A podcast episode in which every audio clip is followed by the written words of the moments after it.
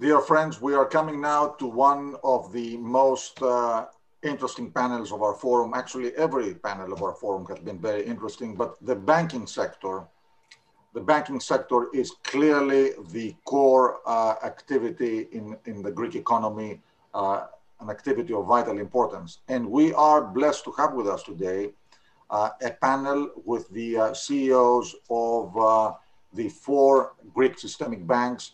We have Martin also from the ECB, and um, and we have uh, AJ who is going to uh, moderate this panel. Um, I will not say much more. I, all these banks have been great supporters of our efforts uh, every year. I would like to thank them all for their support and contribution. Uh, please allow me to thank uh, uh, Piraeus Bank for being the platinum sponsor of our event, and of course, EY for being a gold sponsor year after year. So thank you very much. Um, let's delve into the discussion. This is one of the top uh, discussions of our forum as evidenced by the uh, attendance. So let's go ahead. Thank you. Well, good afternoon, everybody. Nicholas, thank you very much for that very kind introduction. And I know that as EY, we're delighted to be long-term supporters of this event. And, and what a panel we have ahead of us. I think it has been said many times, probably at this same event, that the year ahead is a critical one for Greece. And I, I guess we will make that statement once again, that the year ahead is once again a critical one for both the Greek economy and the Greek banking system. But I, I think in making that introduction, we actually are at a point of inflection because there are three forces that I would love to hear the perspectives of both Martin and all of our CEOs of the banks. And that is firstly, how has everybody reacted, absorbed, and dealt with what has been one of the, the greatest shocks and for you know both health, both economic and financial shocks that we've ever seen. And generally there, I think you know, Greece has an amazing story to tell. The second is the speed and acceleration of the cleanup. But thirdly and critically, how do we look to rebuild both the future economy and the future banking system that can support future economic growth?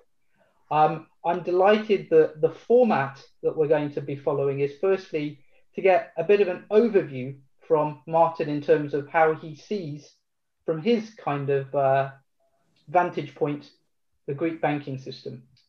And then what we are going to be fortunate to have is some perspectives from each of uh, the bank CEOs touching on the post-COVID response, digital transformation, NPE reduction, and the future banking business model. And then we'll move on to a Q&A. It's a pretty packed agenda. I'm really looking forward to it. And with that, Martin, if I could kindly hand over to you first.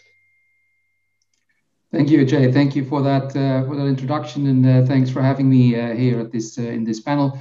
Um, what I would like to do is to give you, um, say, a brief overview of how I see, uh, the, the, say, the, the growth and development outlook of the of the Greek economy. And before I start doing that, I thought it might be good to say, take a step back just to set the stage and uh, look at the the Greek financial system from, say, a longer term perspective. There's three things actually that I wanted to to mention here, looking at it from a euro area um, uh, uh, perspective and focusing really on the link between the financial sector and the macro economy.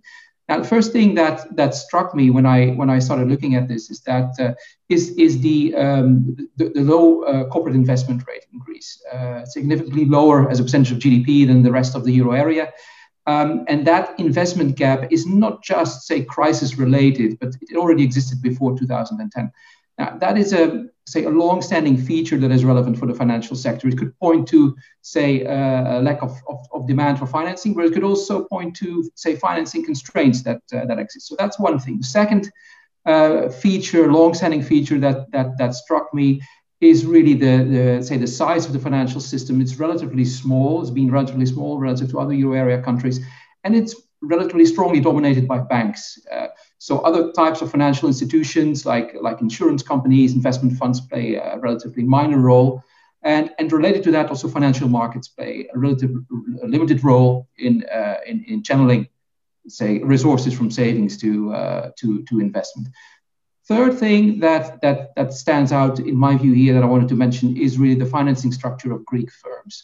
So Greek firms tend to have relatively high uh, debt to equity ratio. They tend to rely relatively little on equity, um, which, which, which means that yeah, bank credit is very important as a source of external, uh, external finance for, for firms. And for large companies, that may not matter that much because they have uh, alternative uh, sources of funding. But for small and medium sized companies, that is really uh, important. And, and that is all the more important when you look at the structure of the Greek economy. When you look at the, for example, the, the, the European Commission's um, uh, annual report on, on SMEs that, that shows that something like nine out of 10 workers, uh, almost nine out of 10 workers in Greece work for an SME. So that's the highest in the euro area. So so my takeaway from, from these three features is really that first, the banking system is really important for the Greek economy and therefore for jobs and, and, and economic growth. And second is that um, there is a potential for, for, for, for the Greek financial system, for the Greek banking system for further development, both in terms of, say, its role in, in financing the real economy, um, but also in terms of, say, the range of services it, it provides. Um, now, any discussion about, say, potential, uh, the potential for the for, for, the financial system has, of course, in recent years been overshadowed by the need to recover from the crisis. And we all know very well that the key challenge has been the, the, the need to deal with the, the non-performing loans that are very high, something like 36% uh, at the moment from the total loan portfolio, compared with something like 3% in the euro area on average. So that's all well known. I think what is slightly less well known, especially internationally, is really that a lot of progress has been made in reducing NPLs recently. Uh, when, when, you look at, for example, at the compared with the end of 2018, uh, something like 25 billion of, of NPLs have been uh, have been reduced, have been taken away from bank balance sheets, which is almost a third of the stock of, of NPLs that existed at that time. So that's a significant uh, improvement that should be should be acknowledged. But clearly, and, and as ECB, we've we've emphasized this uh, many many times. We see this as the priority number one, and it remains the priority uh, number one for the for the banking system. Not just because the NPLs weigh on on the banking system itself, but also because they they have important macroeconomic implications. Um, and so reducing these loans is, is, is crucial in an economy that is suffering from an, uh, from an investment gap. Um, now, we know very well that economies cannot grow without credit, at least not in a durable way. These kind of creditless recoveries can happen. There's a lot known about this in the emerging market literature, for example, but it's not the type of recovery that you want to have because the, these type of recoveries tend to be weaker, they tend to be less sustainable uh, than normal recoveries, and that's often because of a lack of financing that holds back investment. Um, and often these recoveries are driven by, by external sources of financing. Now, that is likely to happen also in, in, in, in the coming year, of course, with the European uh, support, um, uh, the, the, the, EU's recovery and resilience plan. But of course, that cannot substitute for uh, the role of the, of the banking system. Um, now, uh, one other thing that I wanted to emphasize is really the, the, the, point is, is, is the, the signs of and you know, we've been very much focused on, say, um, preserving finance, favorable financing conditions in the euro area, and of course also in, in Greece. Um, but there's still signs of bottlenecks in the in the access to, to credit in the in the private sector, especially among small and medium-sized companies. And we have a survey together with the European Commission um, uh, on the access to, to finance of enterprises that shows that uh, shows, for example, the most recent one came out just last month, I think, it showed that four out of 10 SMEs face, face difficulties in accessing financing. Uh, and, and, and something like 30% of, of those that applied for, for a loan, uh, for a loan um, uh, uh, uh managed to receive the requested amount. So um, that is that is um, is relevant. It's a long-standing feature. It's not something related to the pandemic, but it, we've seen a, a, similar picture for, for, for some years. So, uh, and, and, and related to that, something like a third of the Greek SMEs that do not use bank loans uh, attribute that to high to high interest rates compared with, with, with 10% in the, in the euro area. Um, and, and, and, bank lending rates remain relatively high, uh, even though, especially for firms, they've come down. Now, there are very good reasons for having uh, for, for, for, for, slightly higher interest rates in, in Greece. The risks are higher, um, so that is definitely um, uh, very understandable. But it is it is a point that we uh, I think that deserves attention that we need to need to monitor. Now, um, despite, say, the crisis legacy burden that the, the, the, banking system has been dealing with, I think that the, the pandemic experience has shown that the, the Greek banking system is, is very well able to provide credit. I mean, helped by both national and, and European policy measures, including the measures taken by the ECB. Uh, I think the, the, banks this year have really acted as, as, as, as shock absorbers by providing uh, liquidity to the private sector uh, that was hit by the, uh, by the economic implications of the pandemic. And importantly, I think also there the Greek authorities have implemented, I think, some, some very helpful support measures that have helped the banks um, to, to uh, expand their lending to, uh, to, the, to the corporate sector. And if you look at growth, lending growth at the moment to the corporate sector, the non-financial corporate sector is as high as it as it as it, as it has been in 10 years. So it's uh, it is really um, um, I think that's been extremely helpful. But at the same time, we see that, and we look at, for example, our own uh, bank lending survey, uh, we, we see a very strong increase in the demand for, for credit uh, among firms. So uh, I think a, a, key challenge going forward there is really to find the right balance between, say, providing the, the necessary liquidity support to, to viable firms while avoiding a buildup of, of, of, unsustainable debt in, in, unvi- in unviable firms. So, um, but that's a topic. I mean, I, I, I, let me put that as an open question because I'm sure that uh, my my uh, fellow panelists have have a lot more to say uh, about that. Uh, one one other open question there related to the pandemic is really how many new NPLs will be created uh, because of the decline in in economic activity and. Uh, so far, we've seen, of course, we've had regulatory measures, so bank level measures, especially the, the moratoria on on uh, on debt payments that have delayed that increase in, NPLs. But uh, I think it's it's going forward. It's crucial there that the banks handle that officially, that transition from moratoria to performing loans. Now it's, very difficult to say um, what will happen there, but simply because a lot will depend on the future evolution of the pandemic and uh, of the recovery in economic activity, and of course also on policy measures, and and importantly on on the NPL reduction strategies of the banks themselves. So um, I'm sure that will come up in the in the panel as well. Now let me let me conclude. I think that significant progress has been has been made uh, to address the banking system's cha- challenges in difficult circumstances. So we have the NPL reduction, we have the, the, the, liquidity support that we've seen during the pandemic, but also on the policy front, we've uh, I think seen seen important progress. I think, for example, here of the adoption of the insolvency framework uh, not so long ago. Now, having said that, I think that we still have significant legacy issues, clearly. Of course, we all know that. And we have new challenges. So, what I would be looking at, say, going forward is really that in the short term, I think it will be very important to see how the banking system deals with the pandemic impact. Um, and there, yeah, authorities and banks will will will have to decide on, on, on how to extend liquidity support, and but also eventually how to deal with the debt that is created there. Uh, so that is an important uh, um, question going uh, going forward. And then, um, yeah, as the recovery sets in, the, the, the, the nature of the, the, credit provision will, of course, need to shift from liquidity support to financing more productive investment. Very final word, um, more for on the medium term, uh, is um, yeah, for us, the overarching goal when we talk about, when we discuss these issues is really to restore or strengthen uh, the intermediary role of the of the banking system in supporting economic growth. So that uh, once and once um, uh, balance sheets have been strengthened, bank balance sheets have been strengthened, uh, and the reforms uh, under the, the enhanced surveillance process that we have, the commitments that Greece has made to the Eurogroup, once these you know these are being have been addressed and are being addressed, and I think that the banking system has a clear potential to, to become one of the key engines of economic growth. And, and we shouldn't forget that there's a great opportunity, of course, uh, given the, the European help, European support that is uh, partly coming still. And, and, and, and of course, there's also been already a, lot of European support in the form of, say, the monetary policy measures the, and the prudential easing that we've seen earlier this year. Thank you. So, Martin, thank you very, very much for that very insightful overview of, of kind of, I, I guess, the lie of the land.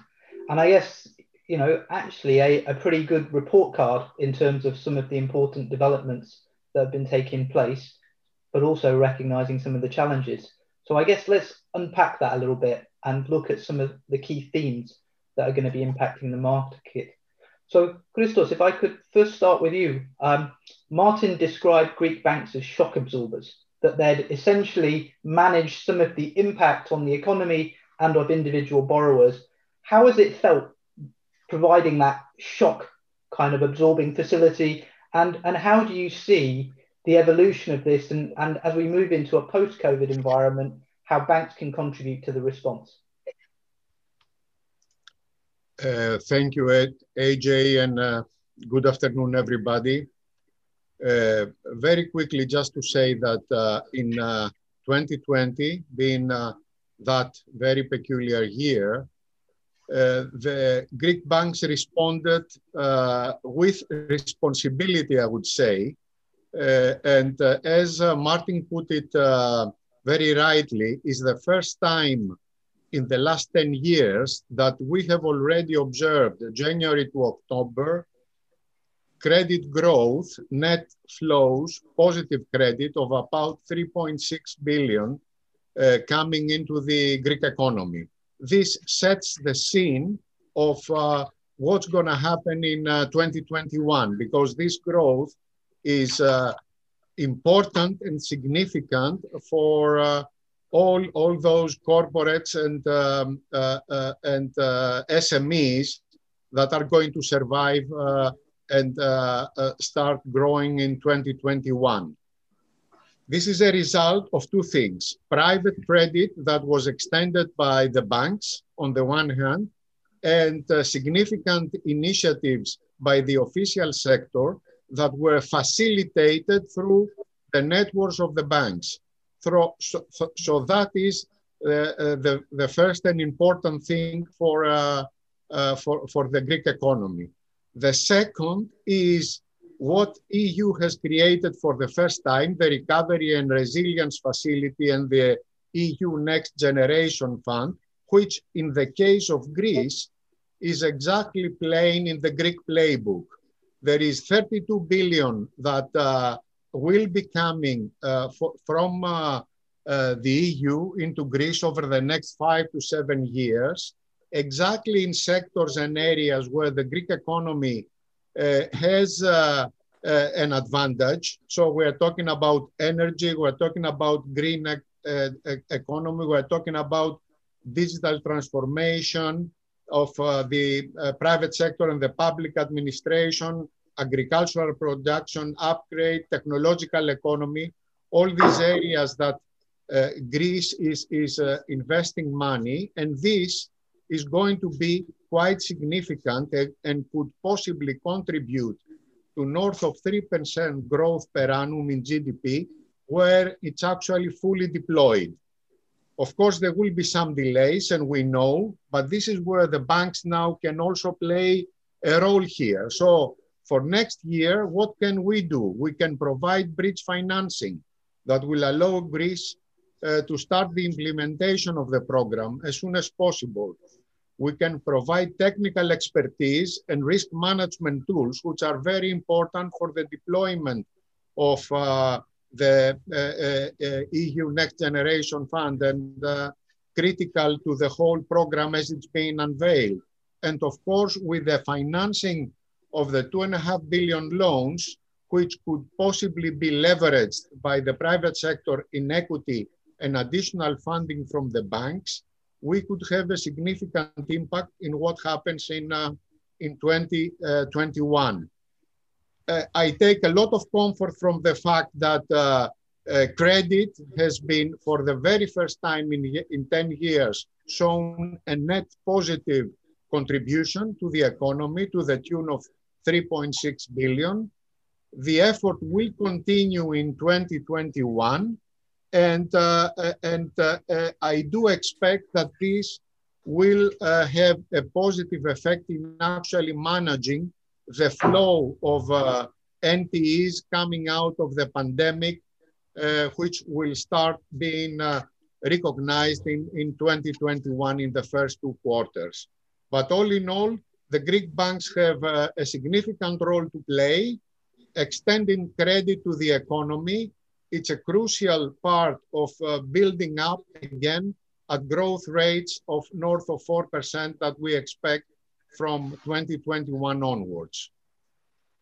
Christos, Thank you very much for that. So clearly, the role of credit creation and supporting the economy is critical, but I guess at the same time, banks have had to adapt, and the world that we live in has changed pretty dramatically, uh, not least as evidenced by the conference that we're all partaking in uh, on Zoom right now.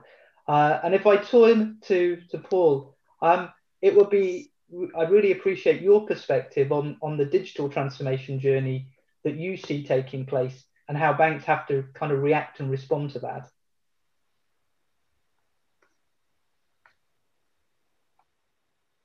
Thank you very much.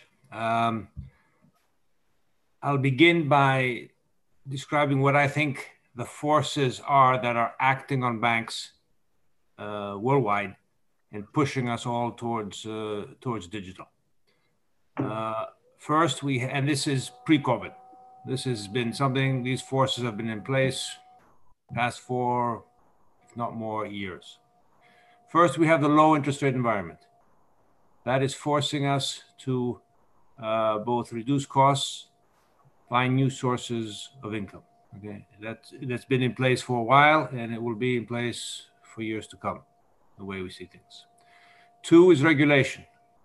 Uh, most importantly, PSD2 is allowing uh, customers to provide uh, our data, bank data, their data, to uh, to to other players, including non-banks, but also to to our competitor banks.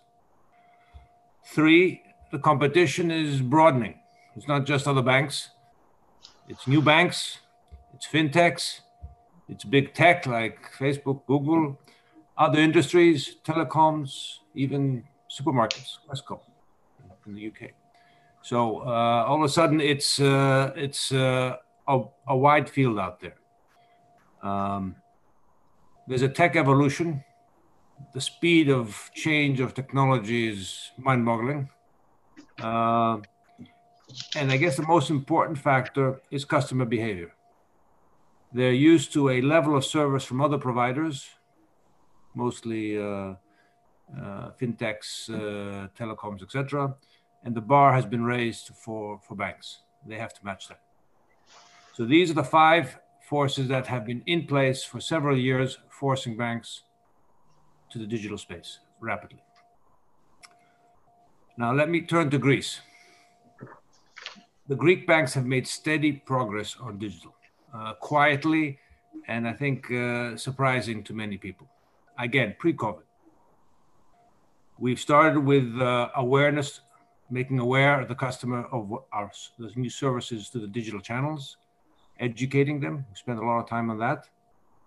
Uh, we spend a lot of time on uh, engagement, i.e., making them use these services continuously.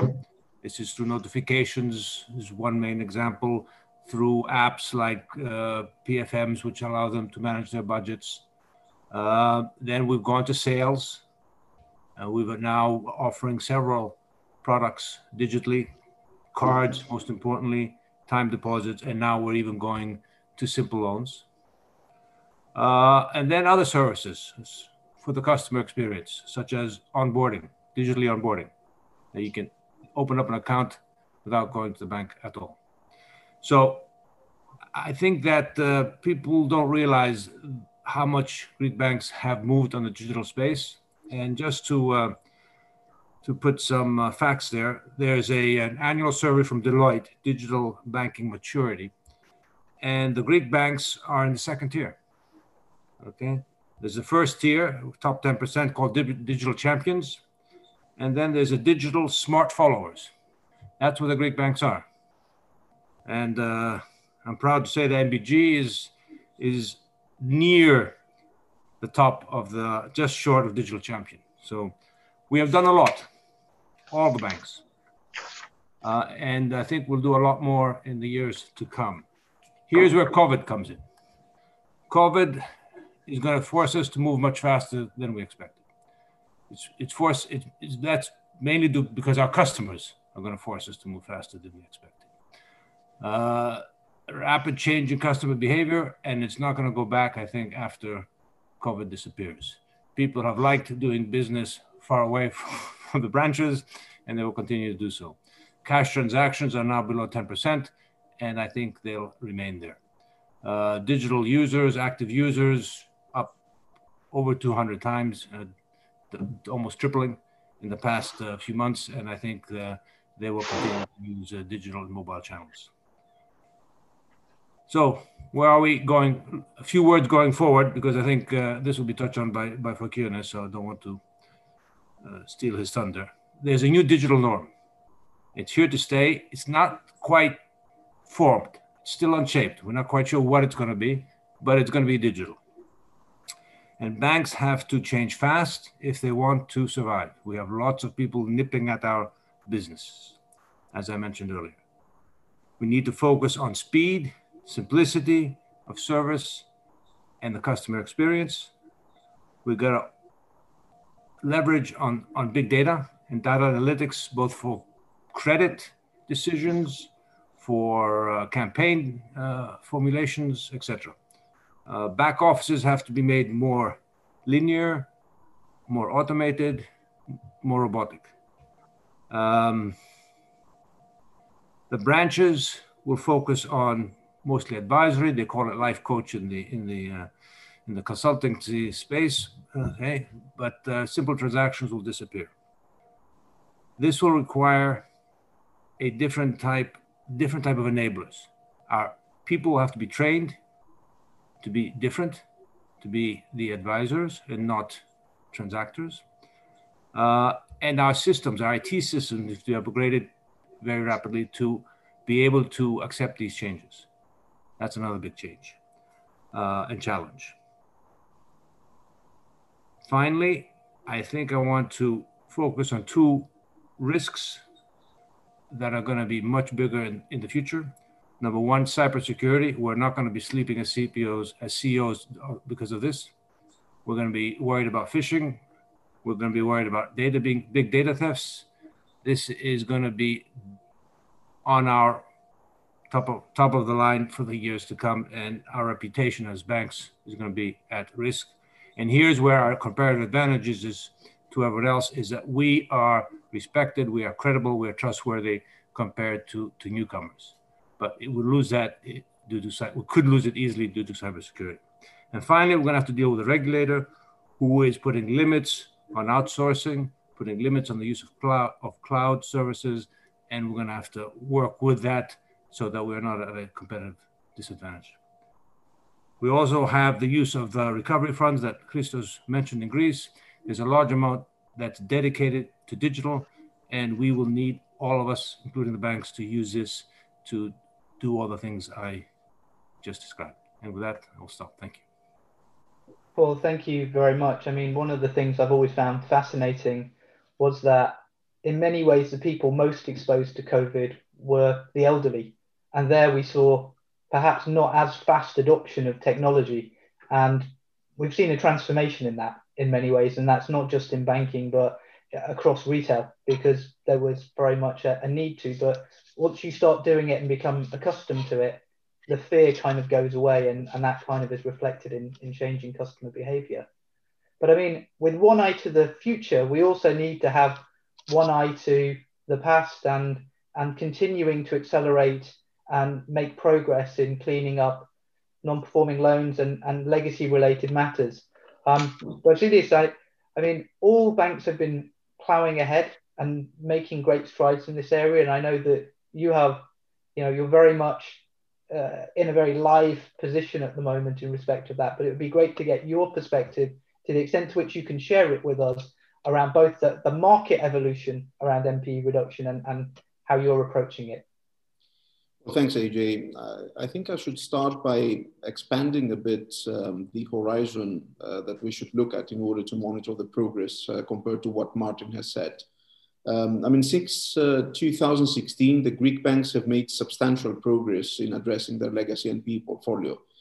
We have been able to reduce NPEs by almost 60%, and that is 40 billion, reaching 68 billion by the end of 2019. This reduction was driven on the one hand by organic reperformance efforts, including the provision of debt forgiveness with a view to bringing debtors into viable territory. On the other hand, for the non-viable part um, of our books, the Greek banks engage into liquidations of real estate and outright sales of loan portfolios. Um, we have to know that the vital condition precedent for this cleanup of the balance sheets was the establishment of the Greek servicing market that would underpin the sale of domestic NPEs in the secondary market. And here I must highlight the fact that Alpha Bank was the first to establish a servicing company licensed by the Bank of Greece. It was called CEPAL and uh, has successfully completed aggregate portfolio sales of 8 billion. Then the next big milestone in addressing the NPL issue in Greece was the setup of an asset protection scheme by the Greek government, which was codenamed Hercules in November 2019. That was the catalyst to enable jumbo securitizations. Ever since, we're witnessing a flourishing of such transactions. Eurobank has already completed two such securitizations for circa 9 billion. At Alpha Bank, we are about to sign for the securitization of another 10.8 billion. And Piraeus and National Bank of Greece have embarked on securitizing a total of 13 billion. So this takes the securitization of NPEs at an impressive 33 billion within a course of less than two years. Let me give you a bit of an insight. We at Alpha Bank did two things to prepare ahead for transacting in larger clips in NPLs. The first was to thoroughly work on all relevant aspects that investors look at in order to take comfort from the data that uh, they want to see in those situations. The second was to intensify the dialogue with US investors, where both the know how and the capital for this transaction resides. And this has proven to be the right strategy as we build credibility with them, starting with the setting up of CEPAL with Centerbridge, then selling large business loan portfolios to Apollo and Fortress, and now being in discussions with Davidson Kempner to sign Galaxy, which will include taking up CEPAL, which will be one of the largest services, not just in Greece, but also in Southeastern Europe. Clearly, these investors have taken a positive view on the recovery of the Greek real estate market. And if you allow me a final word on Galaxy, it's going to be the second largest rated NPL securitization in Europe. And we're proud of relaunching it immediately after the first lockdown and driving the transaction throughout the second lockdown. This does reflect positively on our operational readiness and on the attraction of our servicer, but also on the significant uplift that Greece as a brand has experienced, given the handling of the pandemic and the propensity to reforms that the government is demonstrating. Now, let's shift our focus also to the challenges that Greek banks are, saving, are having in their effort to bring down their NPEs to the level of their European peers. Clearly, the first challenge is the performance of the loans in moratoria, which have been offered to borrower in full compliance with EBA guidelines to alleviate the short-term pain of the lockdowns. This makes circa 15% of the Greek banks' performing loans. We feel there are some strong mitigating actions underway that will allow to avoid cliff effects relating to the lapsing of this moratoria. Firstly, we need to bear in mind that the Greek government has undertaken decisive action to support the economy by implementing a fiscal and liquidity stimulus of circa 30 billion, 30. This should allow for sustaining a solid level of growth for 2021, as it will underpin consumption and expectation building. In addition, retail borrowers will benefit from state subsidized installments for three quarters under the so called Gefyra program, while business customers have already been benefiting from state sponsored loan programs aiming to replenish their working capital. And finally, we need to stress the operational readiness of Greek banks who have been maintaining an active dialogue with their customers throughout the lockdowns, and they are now timely offering new products with adequate repayment schedules that cater for customers' anticipated reduced cash flows over the next couple of years. For these reasons, we feel confident that Greek banks' impact from moratoria migrating to NPLs will be contained. Now, another challenge may come also from the recent Eurogroup's decision on bringing forward the establishment of a common backstop to the Single Resolution Fund to the beginning of 2022. This will mean increased pressure on high NPL countries like Greece to meet the 5% NPL threshold. However, also on this point, there may be some important mitigating initiatives. Firstly, we have seen today the European Commission unveiling a plan for the establishment of national asset management companies that will allow for a swift take up of newly created NPLs. This coincides nicely with an initiative from Bank of Greece to create an AMC that we understand that relevant discussions with the government are well underway.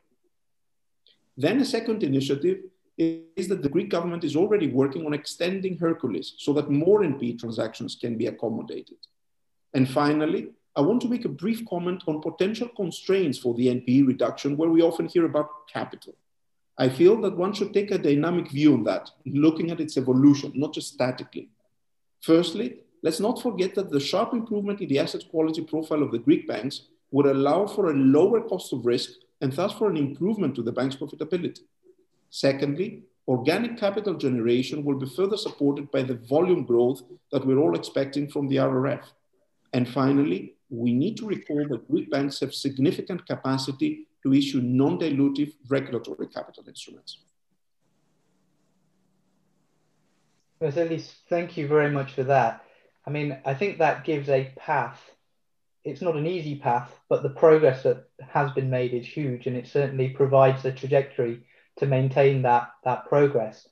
And I guess that takes us to our fourth theme, which is when you look at all of this, banks generally have not been achieving attractive returns, or certainly as attractive returns as they would like for, for investors in banks. And, and there is a whole piece and a, a whole huge amount of work in rebuilding the profitabilities of banks, looking at future business models, picking up on a number of those areas. Fokion, as, as you look to both the industry and your own bank and thinking about how the business model may change, how you may look to rethink kind of banking in the future, how are you taking that forward? Yeah, thank you, Ajay. This is definitely a very interesting uh, question. Let me uh, start from a few things that uh, Paul uh, mentioned. He made a very thorough analysis of the forces which are shaping the European banking um, industry as we speak. And indeed, the low interest rate environment, regulation, and the technology are the main forces uh, which are shaping the, the banking industry.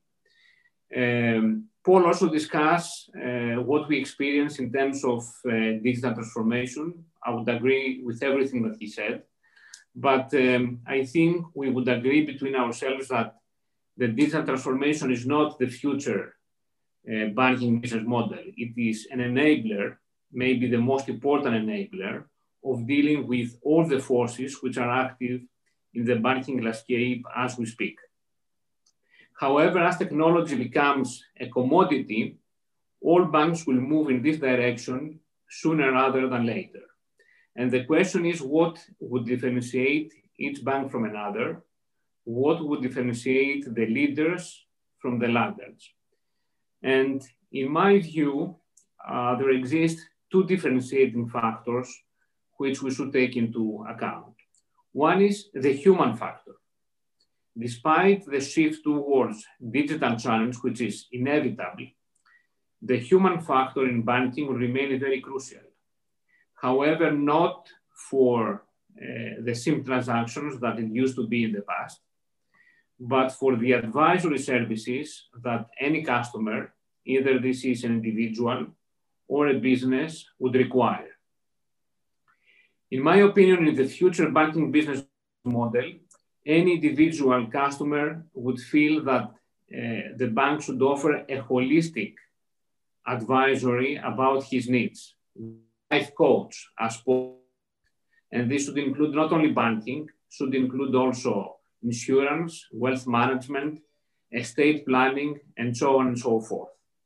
And equally, a bank should act as a business coach for companies, offering a number of services, including setting up the right ecosystems around each of the, of the companies. So this is the, the first differentiating factor. The second one has to do with the way that banks will use data.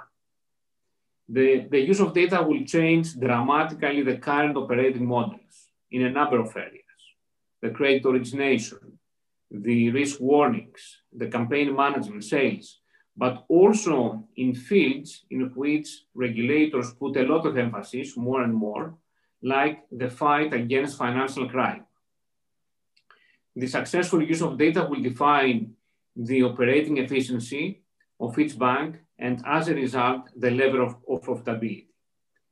So efficiency and profitability and use of data, I think, in the future banking business model are coming all together. Now, on top of the above, I believe that the future banking business model should address adequately the ESG challenge. The bank should be able to prove that they finance environmentally friendly projects. They should be able to demonstrate continuously their social responsibility and to excel in governance, acting as a role model for the rest of the corporate world. Now, all the above, what I mentioned obviously applies uh, to every bank in, uh, in Europe, applies also to all four uh, Greek banks. At Eurobank, given the progress that we have made in dealing with the legacy issues of the 10-year-long financial crisis, you know that we have completed a radical cleanup of our balance sheet quite recently. We have already started thinking about the next period for the bank and the respective challenges in terms of our business model. And to this extent, we are launching a major transformation plan along the lines that I highlighted to make Eurobank of 2030 a real leader in the region.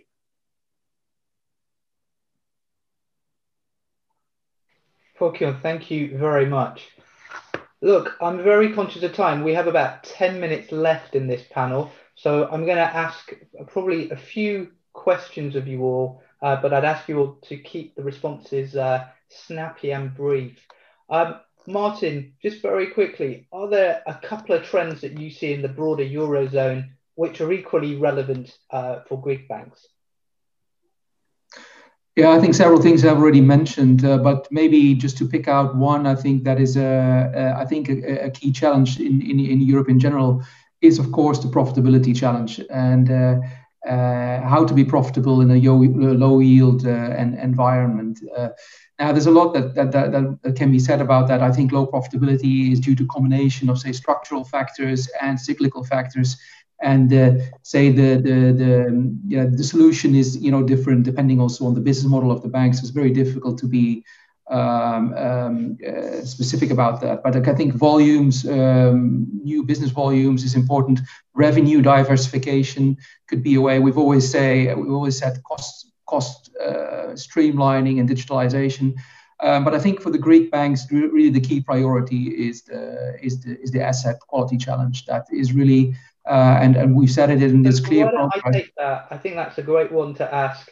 So, um, Christos, why don't I start with yourself? I mean, two questions, and again, um, we're going to keep it snappy. But what do banks need to do to improve profitability, and and what might you be doing in the next twelve months?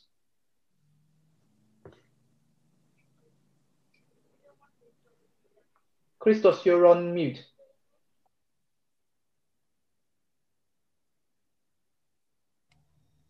here we are. The big challenge, of course, is uh, the stock of NPEs that needs to come down, including any potential COVID NPE flows. And of course, uh, you know, given the low rate environment, operational uh, efficiency and profitability that will create leaner models for the banks. I think all of us are uh, uh, moving in that direction. And as far as Piraeus Bank is concerned, we have uh, three pillars, a transformation plan that is up and running, the NPE plan, which uh, will be reducing our NPEs, and of course, a capital enhancement plan that will complement uh, all the above. And uh, being efficient and, and driving to, uh, uh, to ratios that are best in class in Europe, I think is going to be the key for uh, the Greek banking uh, system. And uh, I'm very glad to say that we are all of us moving in that direction. Thank you. And Paul, I guess, you know, Martin mentioned the profitability challenge. It would be good to get your thoughts on, you know, you touched on digital, that's clearly a key component. What else is there around the profitability challenge? And, and again, your view on the next 12 months. Clearly, uh, cost is going to be key um, the the cost base of European banks and uh, I would also add the Greek banks is, is high, and uh, digital and technology will, uh, will, will help it bring it, bring it down. Uh, the branch network uh, is going to be a different animal from what it used to be to serve a different need, what I mentioned and what uh, Bakir had mentioned, the advisory uh, role rather than the transaction uh, role. So fewer branches with more uh, concentrated services. Uh, then the other thing I think which is more relevant for Greek banks is cross-sell. Uh, the Greek, uh, both corporate as well as household, doesn't use the ancillary services as much as, as elsewhere. Our fees, as a, as a result, are a low share of both revenue or assets or whatever metric you want. So we will need to work on, on, on fees and there two sectors are asset management uh, and insurance, which uh, I think are highly underpenetrated and will uh, have uh, potential for growth. Thank you, Paul. And I guess just to look forward into the economy, uh, Vasilis, how should banks be supporting the economy and, and, and what do you think will be the priorities in the next 12 months? Well, I think as far as the challenges is concerned, we don't need to repeat them. Um, all uh, presenters before have mentioned them. One additional challenge, I think I should say, in the Greek context is the payment culture, which is at risk. I think let's let's bear that in mind because that is going to be an important challenge. I think in the short term, the Greek banks and Christos elaborate on that before are doing a good job in uh, um, filling in the pandemic-induced credit uh, gap uh, of their customers by offering both forbearances and loan. And um, looking into the medium term, I think uh, we shouldn't be having any doubt that uh, the RRF will play a key role. And this means that this, this program may be, you know, Greece may be lucky after all. And having this program bringing in the missing equity and also providing significant liquidity to transform. But the timely execution of that is of enormous importance. And I think the banks have here a clear role to play. On the one hand, they can quickly mobilize their business customers and help them shape up their investment propositions in a way that it will ensure their eligibility under their RRF, but at the same time also comply with the bank's credit standards. And therefore, the bank should be involved not only as a mechanism for the optimal distribution um, of deposits, but also as an advisor. This will allow them to mobilize this investment towards digital and Greek transitions, uh, towards exports, towards innovation, and creating economies of scale, which again is important for the Greek economy. So, in other words, we're going to be getting in, into the picture as engines of growth through a multitude of roles financial market intermediaries, investors, and employers. And because I believe also the political will is quite strong along with the financial support, we may be able to get even an additional benefit, which is to create, again, very specific roles within the Greek economy, which may attract back people that have been abroad, so reversing the brain drain. And, and lastly, Fokion, to bring us to a close, I think we've talked in many ways about, you know, the, all of the efforts that the banks are making, but I guess to look forward to what may happen to perhaps more positive momentum around the economy, it would be good to get your sense around how banks support growth and, and support actually the positive engines of growth for the year ahead.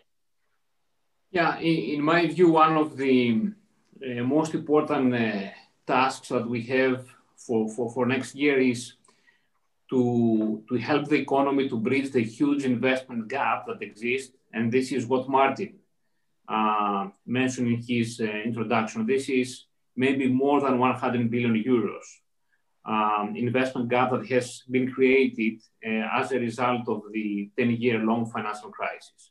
And to this extent, the role of the banks within the RRF is important. The government has opted for a model in which banks will play a vital role in the evaluation of investment projects for the RRF loans. That means that such projects should obtain approval for banks financing for about 40% of their budget before they qualify for receiving another 40% funding from the fund directly. However, overall, I think that although we have gone through a very unique uh, year, the economy has shown signs of resilience. We have seen FDI kept coming into the country in a number of sectors. We have seen real estate prices uh, that were quite resilient, did not decline. And the Greek banking system is far more robust today than it was last year.